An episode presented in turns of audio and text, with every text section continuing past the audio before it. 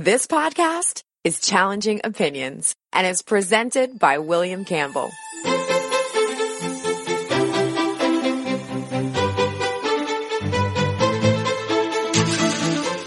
Thank you for downloading the Challenging Opinions podcast for October twenty-eighth, twenty nineteen.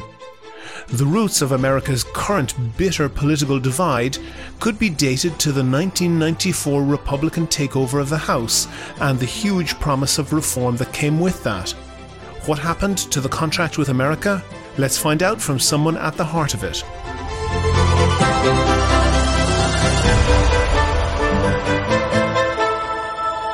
Challenging Opinions is the podcast where ideas are tested. Whether you are left or right, conservative or progressive, devout or skeptic, what matters is the strength of your argument, not the strength of your voice. Coming up in a few minutes. They completely lost focus, and they were able to stay, hold on to power till the, the election of two thousand six. But in terms of an actual force of change, it was pretty much spent by the fall of, of nineteen ninety-five. You were in politics at the time. Were you very disappointed with this? Oh, my goodness, yes. And it's one of the reasons I wrote the book. That's coming up in a couple of minutes. But first, I want to thank my donors on Patreon. I really appreciate them all. Patreon, for the people who don't know, is a system that allows those people to donate a dollar or two per podcast or per month, and that helps me to devote more time to research and to finding interesting guests. And if you could add to that, do the same as those donors, there's details on the website and at the end of the show of how to do it. I was talking last week about how the libel laws in England prevent journalists from working and keep stories about the rich and powerful under wraps. That doesn't happen much in the U S. As I mentioned last week, the U S follows the nineteen sixty-four precedent called New York Times v. Sullivan from a libel case taken by a Montgomery police commissioner, L B. Sullivan, who said that some inaccuracies in a piece about the policing of a civil rights demonstration in Alabama libeled him. In the U K, he would have been certain of a win and probably a big payout, but the Supreme Court agreed with the New York Times that they're going to make some honest mistakes from time to time, and if that could put them out of business, that would effectively restrain their free expression. They ruled that proving the facts is not enough to sue. You must prove the journalist knew or should have known the truth and maliciously or recklessly wrote something false anyway. Basically, you have to prove what was in their mind, an almost impossible task. That's why there's no big libel business in the U S. But someone did win a libel case recently. His name is Leonard Posner. He's the father of Noah Posner, who was murdered at the age of six years in the Sandy Hook school shooting. The court ruled that James Fetzer, a crackpot conspiracy theorist, must pay him four hundred fifty thousand euro. Fetzer had made up multiple ludicrous theories to claim the shooting didn't happen, that the murdered boy never existed, and published them in a book. When, probably unwisely, Leonard Posner published his son's birth certificate, Fetzer accused him of faking it. Someone once said that every decision is made for two reasons, a good reason and a real reason. I suspect that the real reason that Fetzer lost the case is because he's a vile individual who made it his life's mission to terrorize the grieving parents of murdered children in a crazed attempt to bend reality to match his ideology. But the good reason, the reason why it was possible to find against him legally, is because there was ample evidence that Fetzer had oceans of information to show that what he was writing was untrue, but he published it anyway. He had, after all, been posting on it online obsessively, so he couldn't have claimed that the information wasn't available to him. It's sort of ironic that his obsessiveness actually hurt him legally rather than helped him. But that was a very exceptional legal case. It's extremely rare for anyone to win a significant libel case, which is why it's rare that they're even taken. Is this a good situation? The rise of fake news cannot be seen in isolation from this issue. There are some outlets out there that freely publish lie after lie that make a lot of money doing that because it brings in the clicks, and people who are being lied about can basically do nothing about it. The effect of this is that public pressure, which can sometimes convert into political pressure, is making big tech companies into a poor substitute for libel courts. Twitter, Facebook, and others are feeling the pressure to get fake news off their platforms, or at least to be given less attention, and they are responding to some degree. They try to outsource the decision as to what is fake and what isn't, but they can't run away from it totally. Many of the platforms, as they call themselves to try and avoid the tag publishers, many of them have been deleting posts, closing accounts, banning people. Conservatives in particular have complained about being victimized about this. Whether they're just being snowflakes or have a genuine grievance is another question. But this highlights a question that we aren't tackling. There's a list of things: no effective libel laws, frictionless publishing for everyone with a phone, social media companies not being a privatized judge and jury, and the defense of people who are the victims of merciless campaigns of lies. You can have some of the things on that list, but you can't have all of them. Do you agree? Do you disagree? If you want your point of view heard, email podcast at challenging opinions dot com and say what you think.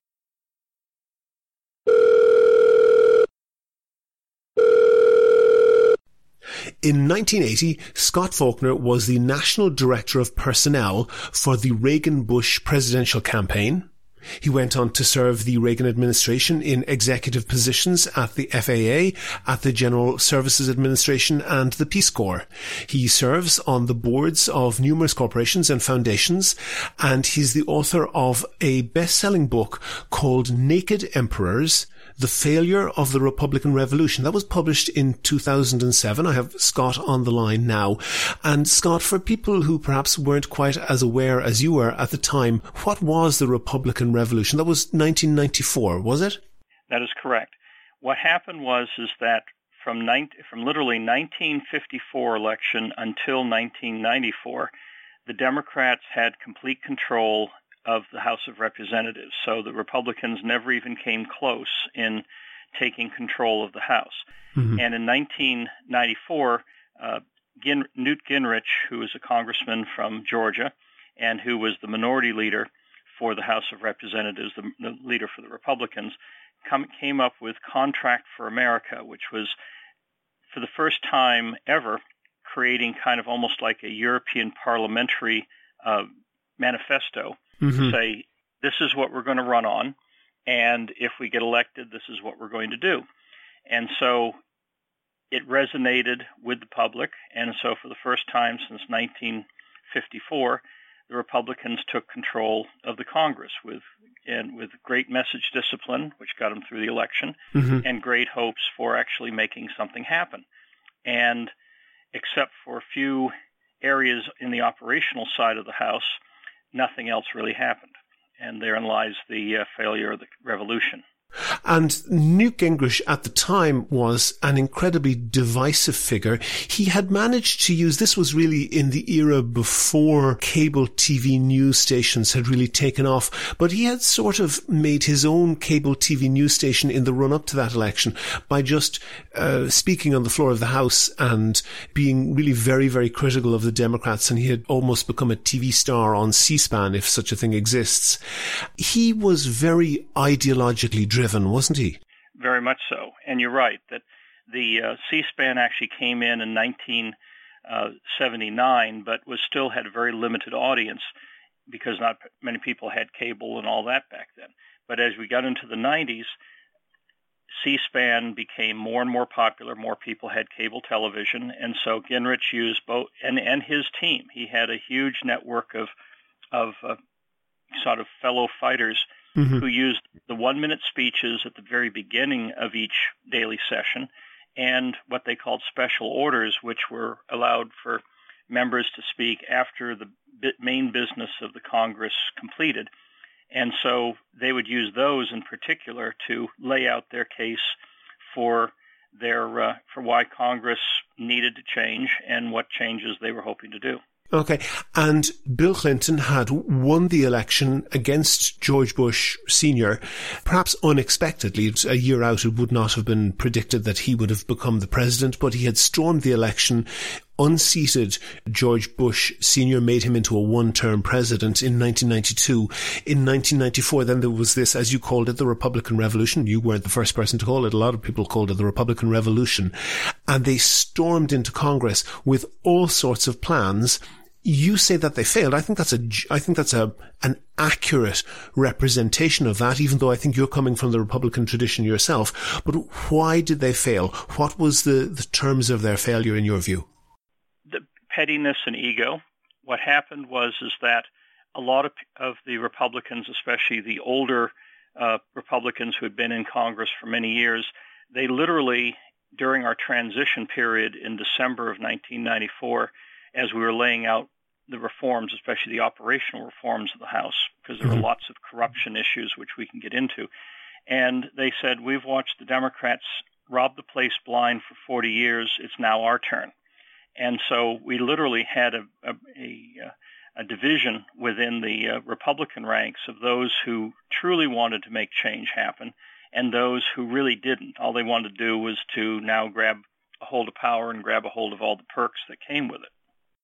And you mentioned the Contract with America. This was one of the first really modern era campaigning tools. And for people who weren't around at the time, the Republican Party gave out credit card sized little cardboard bullet points of, I can't remember exactly how many promises they made, but it was incredibly resonant. I know that I think um, Frank Luntz, the uh, the Republican right. pollster, uh, was heavily involved in testing the message. So there was very, it was maybe the first use of very, very sophisticated focus grouping and opinion polling as to what yes. the election issues should be. Of those items, how many were achieved? Except for the operational changes inside the House, which are non-parliamentary, just you know how you run the restaurants and the telephones and all, mm-hmm, mm-hmm. Uh, not a one of them made it through. What part of it was, Gingrich said, and, and he had a hundred-day plan, so just before their Easter recess break in the spring of nineteen ninety-five, he said, we will vote each one of these through the House of Representatives. And he did achieve that. But mm-hmm. the Senate passed only a few of them, and Clinton vetoed all of them. So the result was is that they had some great media in the spring of ninety-five, but it didn't go anywhere after that, and they really didn't have a follow-up plan. There were lots of things, and my book talks about them, Uh, that they could have been doing in the spring to lay the groundwork for a much longer uh, strategic uh, change process. But they wanted to get the media uh, sound bites, so to speak, and they got them by mm-hmm. Easter of uh, ninety-five. And then you had the budget confrontation with Clinton that fall, which, again, they, they did not lay the groundwork for. And so by then, uh, they completely lost focus, and they were able to stay hold on to power till the election of two thousand six, but in terms of an actual force of change, it was pretty much spent by the fall of, of nineteen ninety-five. You were in politics at the time. Were you very disappointed with this? Oh, my goodness, yes. And it's one of the reasons I wrote the book, was both because my role was as the first chief administrative officer of the House, and long story short, all of these corruption issues that arose in the early nineteen nineties, dealing with the banking scandal, the post office scandal, the restaurant scandal, the gift shop scandal, mm-hmm. a number of members of Congress actually went to prison over it. And so that was one of the areas where they said, we've got to make changes happen. They brought me in. They abolished all sorts of various offices within the Congress and consolidated all non-parliamentary and, and non-security functions under myself or under my office, and actually made me a member of Congress with basically everything but non-voting, but, but voting. So I had unprecedented powers to reinvent, rethink and reinvent Congress for the first time since the Continental Congress.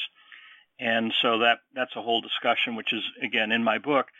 But we were so hopeful that by basically freeing the Congress up from its corruption, making it more accountable, bringing it into the twenty-first century in terms of the information age and digital access, that we would sort of grease the wheels for a policy revolution, and that never happened. So a lot of us who were hoping that we would be the enablers for, for an even bigger sea change, to this day still stare at walls and, and just say, it could, what could have been. Okay, and I want to move on from that, because your book, I think, was published in two thousand seven, which would have been very Correct. Close to the end of the George Bush, George W. Bush presidency. It happened Correct. Before, I guess you did all of the writing before it was clear that Obama was going to be president. Correct. And politics, you know, it seems, I don't want to make you sound old, Scott, but it seems like uh, light years ago that politics has moved on so much since then. And really what I'm interested in is how that change in messaging has affected what has happened since. Do you think, and I know that you, you know, you'll think that there were positive things in there, and, and clearly in terms of the organization of Congress, uh, there were very important things happening. But do you think that that sort of take no prisoners attitude and very hostile language that the Contract with America introduced into campaigning, do you think that that has run out of control? Very much so. But I would have to say that I, I'm, I'm now literally a few pages uh, left in reading the Ch- Chernow's brilliant book on the biography of Alexander Hamilton. Of course, Hamilton in eighteen oh four is shot dead by the vice president mm-hmm. of the United States, Aaron Burr. So um, politics has been pretty you, vicious. You've just, you've just ruined, the, you've just ruined uh, the night for a few people who are going out to a musical. Yeah, that, that was right. a spoiler, I guess. But, well, but yeah, we used to, yeah, spoiler alert. Yeah, a bit, late, uh, bit the, late now. But the um, but the issue is, is politics is, has always had a vicious streak to it. I think the difference of of today's vicious streak compared to some of those that have woven in and out. I mean, good Lord, America fought a civil war because Abraham Lincoln got elected. Mm-hmm. So it is that uh, the age of nuance is over, and so when you have only you know they've expanded it, but in the original Twitter environment, it was one hundred forty characters. When you try to express yourself in one hundred forty characters, nuance vanishes. When you are trying to raise money for your campaign and you're trying to get everybody uh, scared to death about the other side, and therefore they should write you the check, uh, you start to demonize the other side. The um, ability to work across the aisles. In fact, I mean, if if I was the C A O now, trying to do the reforms now, I don't think I could have gotten even a fraction of the things done, because so much of what we did in the, in ninety-four through ninety-six and, and onward relate, we're, we're basically had to transcend politics. We had people on the Democrat side helping us out because we had to counterbalance the Republican old guard who didn't want the reforms at all. So uh, bipartisanship is extremely rare nowadays. And there's a number of reasons for that. Uh, one in particular is the, the Republicans made a big deal about earmarks. And earmarks uh, have been around, again, since literally the first Congress, but they had been getting out of control. They were uh, more and more tied to political favors behind the scenes. An earmark is basically a member of Congress inserting language buried deep in a bill or a bill report saying, you will spend the money on this mm-hmm. in my district or whatever. And uh, it worked on a lot of fronts, but as uh, waste started to uh, uh, be exposed, and especially the quid pro quo corruption began to be exposed, they said, let's get rid of earmarks. Well, one problem with that is that it was a calming function, because if somebody was adamant against a bill, you could go and say, you know, that bridge you've wanted for twenty years to uh, take care of uh, that bottleneck in that one town of yours, mm-hmm. uh, we'll put it in the bill if you just shut up for a while. yeah. And that, and so the, the, the carrots were no longer there. That only left them with sticks. And the sticks are what we're seeing every day play out in social media and uh, cable television. The ways that politics has coarsened, do you feel in any way guilty about that? There was the seeds of that, particularly maybe in the George Bush Senior ads in that presidential campaign, the nineteen the Willie Horton, the Willie Horton ads I'm thinking of in particular. Yeah. Do you feel any irk of guilt there? Well, I was not involved. Actually, uh, at that point, I was uh, had gone. Well, I, I was finishing at the F A A at the time, so I was not involved with the eighty-eight campaign. Mm-hmm. Um, although Lee Atwater was a longtime friend, right up, and, and my wife was actually a friend of his, right up to uh, to the point of being at his deathbed. So, you know, we we knew him. He and I shared an office during the transition in eighty, eighty-one. But the, um, but yeah, that that was a uh, quite an ad. Uh, I think at that point, uh, Dukakis, because of the famous or infamous tank uh, uh, footage and other things, he was having he was going to lose anyway, mm-hmm. um, and so this was kind of rubbing it in. You know, I again come from the, the Reagan era where you're looking at at a, a little more positive approach. I mean, Reagan would, would you know he would give as good as he got, but he his main messaging was always this morning in America, the sh- shining city on the hill, a very uplifting, all-encompassing vision, worldview, which uh, not which, unlike Obama's campaign, right? And so the result was is that you know those are the to me po- politics should be a positive force, but in this day and age we have no, especially on the Republican side, we or conservative side, whichever you want to you call it. The, there are no real uh, adults. There are no real uh, philosophical um, guidance. Again, when Reagan came in, you had you know the intellectuals like William F. Buckley and others out there who were writing large books, and there was an actual philosophical core to what was happening. Nowadays, there is no philosophical core, and so the result is, is everybody is uh, just wanting those. Uh, that five-minute soundbite on Fox News or the uh, uh, the Twitter uh, explosion for uh, for a news cycle that might only last a few hours. And that's not the way to think strategically. Steve Bannon thinks that he's the philosophical core. Well, um, I, I've never met Steve, but part of it there, again, he had a very dark view of America. And America has challenges. I talk about the third act. You know, our first act was from the from Jamestown until basically the Spanish-American War, where we were basically forming ourselves into a nation.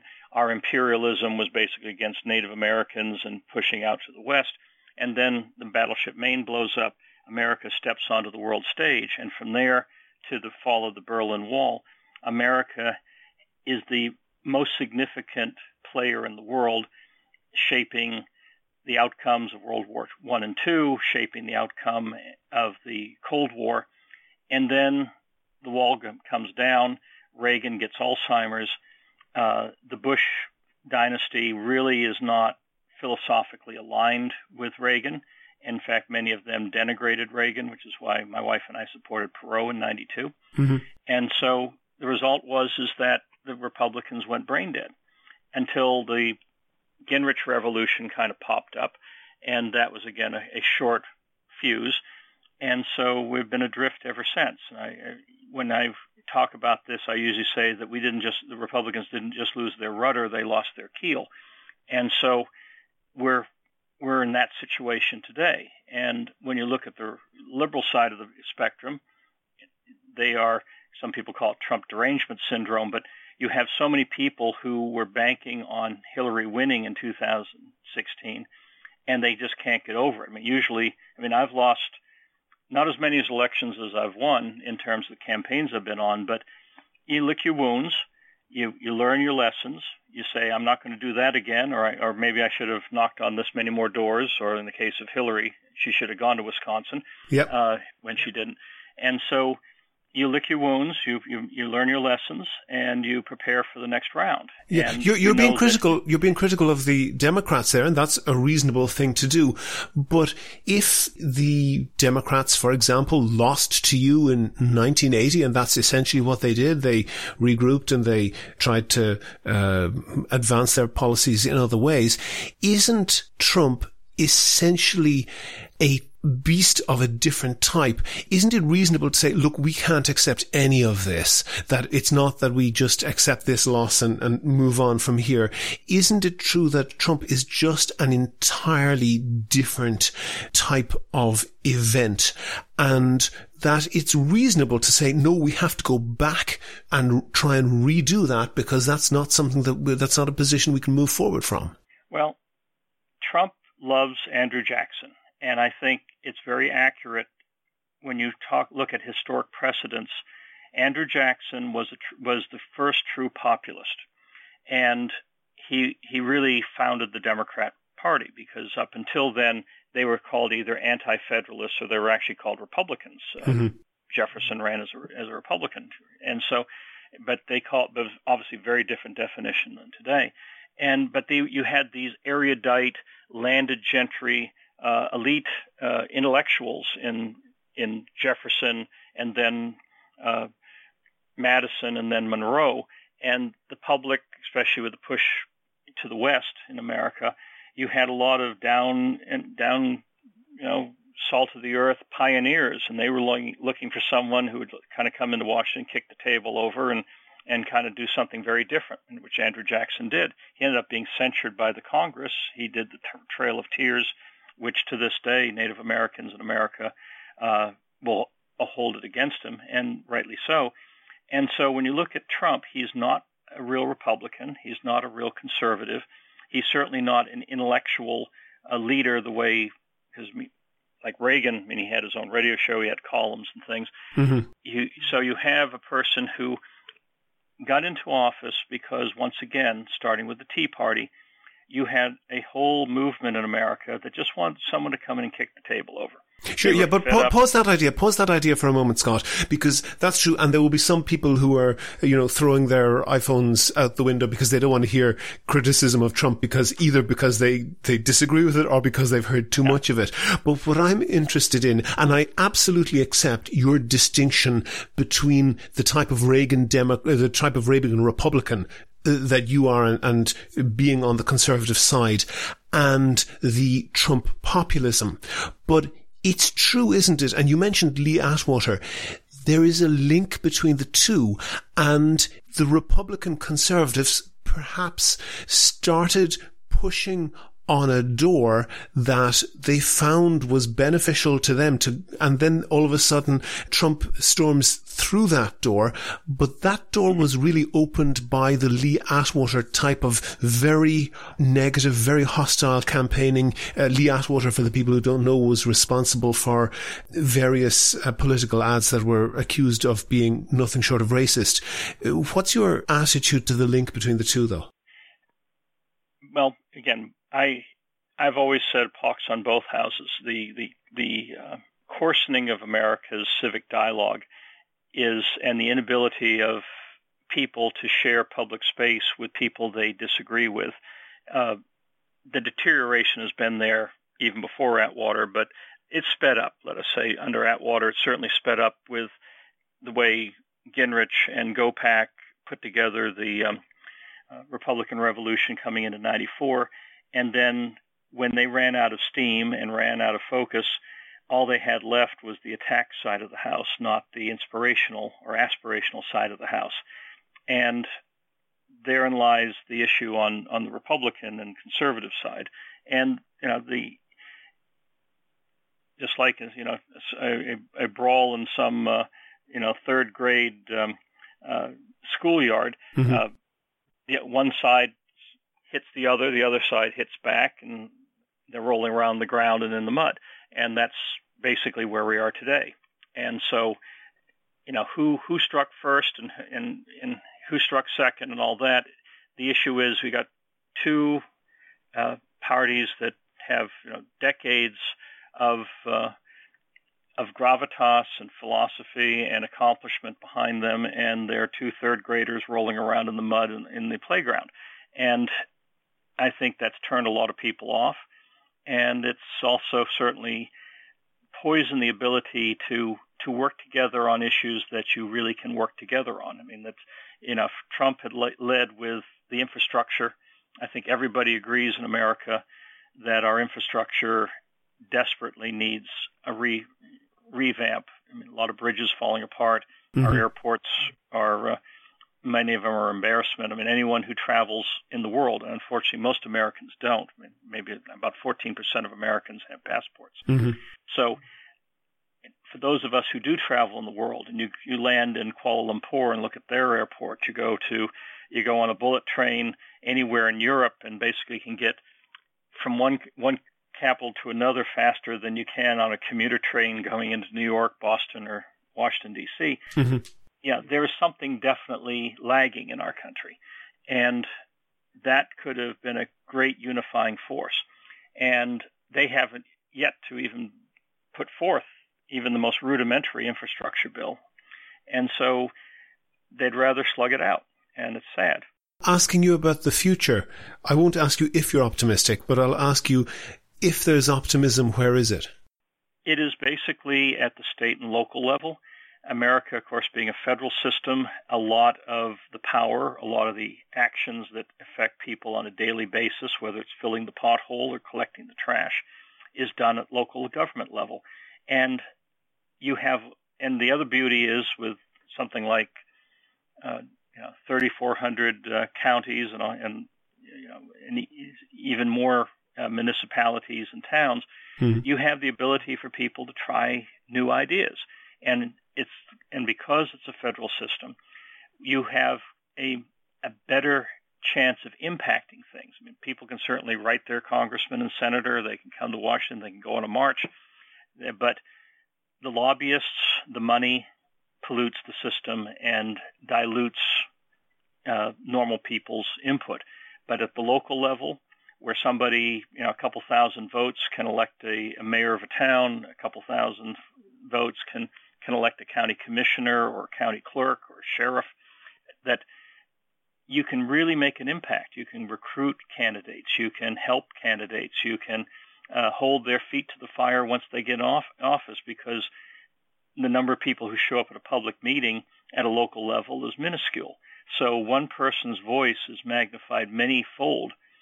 And the other part is, in America, a person who becomes a county commissioner or county clerk or town mayor, uh, that's the farm team. Those are the people who are going to run for Congress or senator or governor one day. I mean, look at, uh, you know, Mayor Pete, uh, who's a, who's a mayor himself from uh, basically a me- medium-sized city running for president. Mm-hmm. So, so that's where my optimism is, is that, you know, for, for, basically having federalism's magic from seventeen eighty-seven onward uh, really work us out of this spot that we're in and get the local level right, get the local officials elected right, and have them percolate up.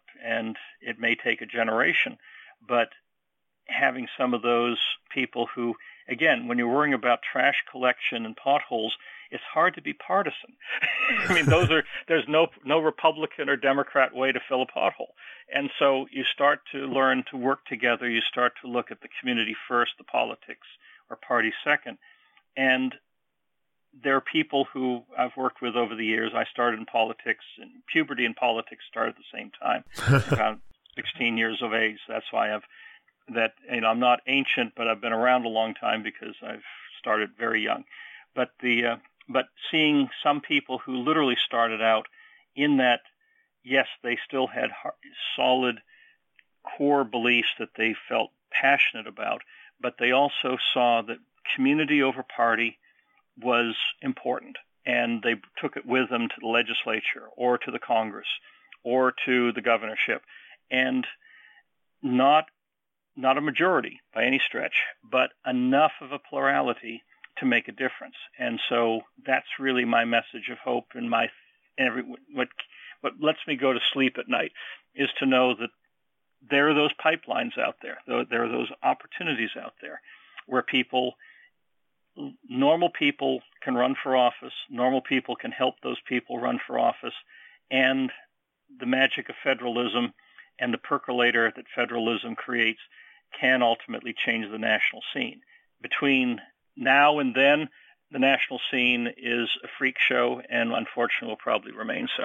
Scot Faulkner, author of Naked Emperors, The Failure of the Republican Revolution. Thank you very much for talking to me.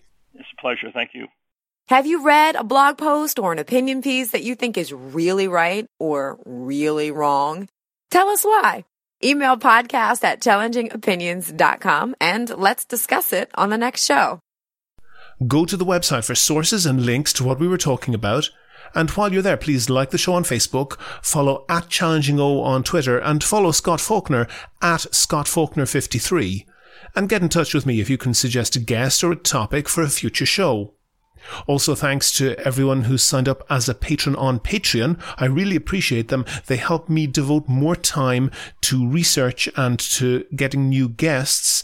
And if you could do the same as them, donate a buck or two per podcast or per month, you can do that at patreon.com slash challenging opinions, or you'll find a link on the website.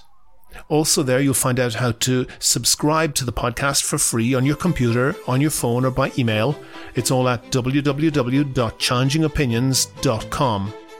Coming up next Monday, that's November fourth, I'll be talking to progressive columnist Michael Tauberg about the standards that the Democrats should hold themselves to. The Challenging Opinions podcast is produced and presented by me, William Campbell. Thank you for listening.